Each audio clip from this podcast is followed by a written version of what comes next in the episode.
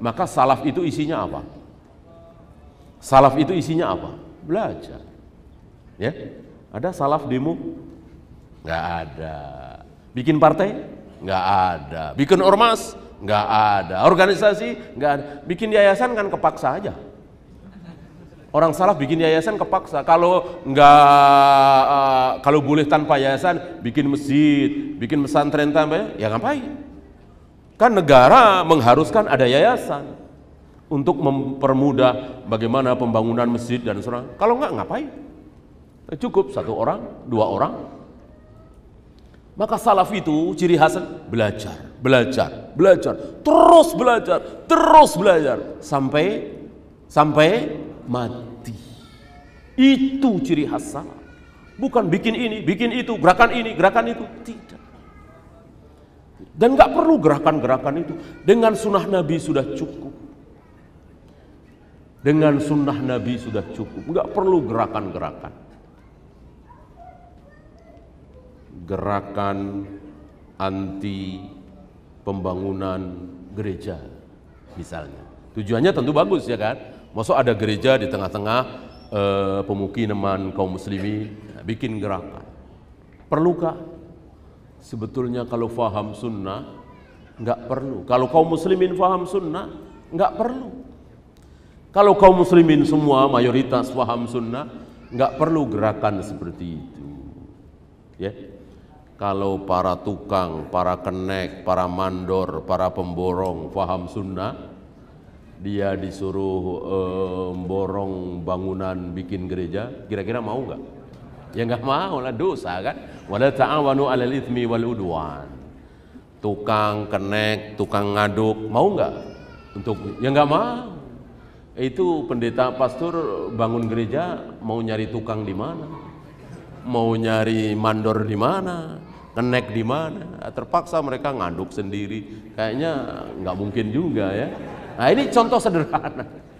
Contoh sederhana betapa gerakan itu nggak perlu. Yang penting faham sunnah. Yang penting faham sunnah. Dengan faham sunnah, insya Allah kejahatan-kejahatan itu akan berkurang. Belum lama kita dengar istilah apa itu eh, investasi bodong, ya nipu itu kan. Banyak nggak yang tertipu? Banyak sekali ya kan. Bahkan sebagiannya pejabat, artis tertipu. Tertipu dengan investasi-investasi. Coba, kalau yang faham sunnah, mengamalkan sunnah, kira-kira bakal tertipu apa tidak? Kira-kira?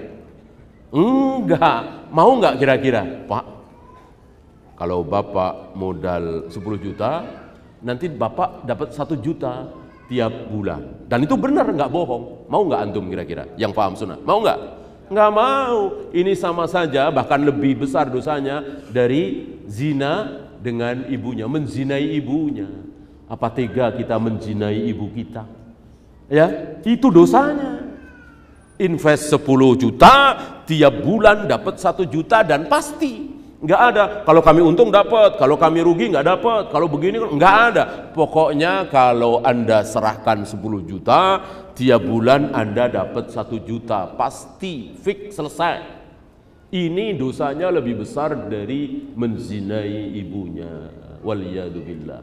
Kayak tirrojulu ummahu. Tentu nggak ada yang mau kalau faham sunnah. Ah, gigit jari mereka.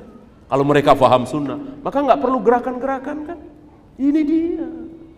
Maka sebetulnya sunnah itu sudah satu saja. Jalan keluar dari permasalahan yang ada satu saja. Sunnah. Faham sunnah mengamalkannya. Faham sunnah mengamalkannya. Selesai.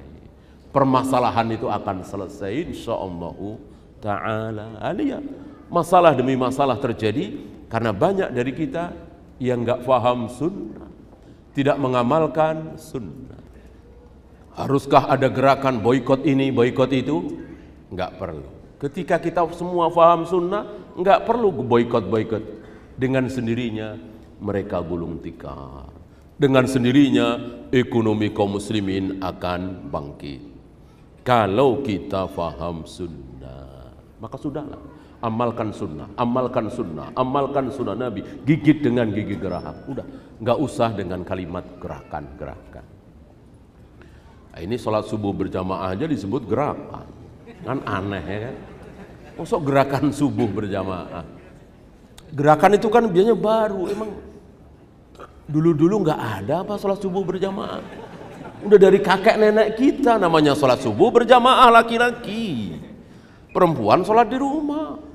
Istilah kita ya standar lah begitu. Sholat subuh berjamaah di masjid itu standar lah. Kalau nggak standar ya kau beli ya tahajud ini. Sholat subuh berjamaah, zuhur, asar berjamaah. Ah, itu ya seorang muslim biasa seperti itu. Gimana disebut gerakan? Ya, disebut pejuang lagi.